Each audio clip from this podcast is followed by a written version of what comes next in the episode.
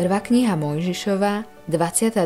kapitola, 1. až 14. verš. Po týchto udalostiach Boh skúšal Abraháma i riekol mu Abraham, odpovedal, tu som.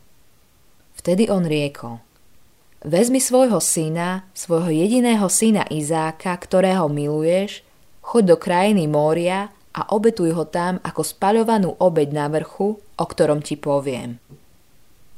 Na to Abraham včas ráno osedlal osla a vzal so sebou svojich dvoch sluhov aj syna Izáka. Keď naštiepol drevo na spaľovanú obeď, stal a šiel na miesto, o ktorom mu hospodin povedal. Na tretí deň Abraham pozdvihol oči a zďaleka uzrel to miesto – Vtedy Abraham povedal svojim sluhom. Zostaňte tu i s oslom, zatiaľ ja a chlapec pôjdeme až ta, pokloníme sa Bohu a vrátime sa k vám. Potom Abraham vzal drevo na spaľovanú obeď, naložil ho na syna Izáka, sám však vzal do ruky oheň a meč a tak šli vedno obaja. Tu oslovil Izák otca Abraháma. Otče môj, ten povedal, čo chceš, syn môj? A on odvetil. Hľa, tu je oheň drevo.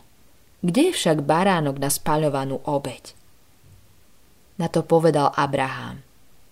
Boh si vyhliadne baránka na spaľovanú obeď, syn môj.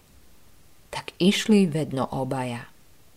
Keď však došli na miesto, o ktorom mu povedal hospodin, Abraham tam postavil oltár, naukladal drevo, zviazal syna Izáka a položil ho na oltár na vrch dreva.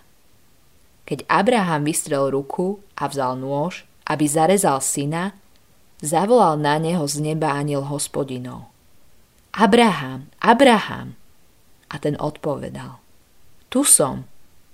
Tu mu on riekol. Nevystieraj ruku na chlapca a neubližuj mu, lebo teraz som spoznal, že sa bojíš Boha a neodoprel si mi ani svojho syna, svojho jediného syna. Tedy Abraham pozvihol oči a zbadal, že v húšti je baran zachytený za rohy. Abraham šiel, vzal barana a namiesto svojho syna ho obetoval ako spaľovanú obeď. Vtedy Abraham pomenoval to miesto. Hospodin si vyhliadne, ako sa podnes hovorí. Na vrchu si hospodin vyhliadne. Toto je jedna z najznámejších a najzložitejších pasáží v Biblii. Abraham je predstavený v 12. kapitole prvej knihy Mojžišovej ako ten, skrze koho budú požehnané všetky čeľade zeme. Prvá kniha Mojžišova, 12. kapitola, 1. až 3. verš. A tak keď prichádzame k predchádzajúcej scéne, zistíme, že to, čo začalo ako Božie povolanie Abraháma, aby opustil svoj domov, teraz dosiahlo dramatické vyvrcholenie. Boh teraz zahrnul do tohto povolania najvyššiu obeď a skúšku Abrahámovej viery.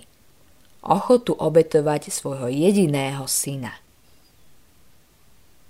Bolesť a palčivosť tohto momentu je znásobená skutočnosťou, že Abraham a jeho manželka Sára Čakali roky bez toho, aby videli naplnenie Božieho prísľubu, syna. Boží prísľub, že skrze ich rodinu vznikne národ, sa zdal Abrahámovi a Sáre nemožný, pretože nemohli mať deti. Teraz, keď odpovedal na ich modlitby a dal im syna, Boh požiadal Abraháma, aby urobil niečo, čo sa zdalo dokonale kruté a iracionálne. Ako môže Boh vytvoriť národ skrze obeď Abrahámovho jediného dediča? Ako táto smrť povedie k požehnaniu zasľubenému v 12. kapitole prvej knihy Mojžišovej? Odpoveď prichádza, keď sa presunieme od udalosti Abrahámovho života k udalostiam Ježišovho života. Keď sa zamýšľaš nad týmto príbehom viery a obety vo svetle tohto obdobia vedúceho k Veľkému týždňu, dopraj si čas, aby si rozmýšľal, akým spôsobom je to predzvesťou Ježišovej viery a obety. Abrahámovo prehlásenie že Boh sám poskytne baránka, v prvej knihe Mojžišovej 22. kapitole v 8. verši, nám pripomína Boží dar baránka, ktorý zachráni svet. Evangelium podľa Marka, 10. kapitola 45.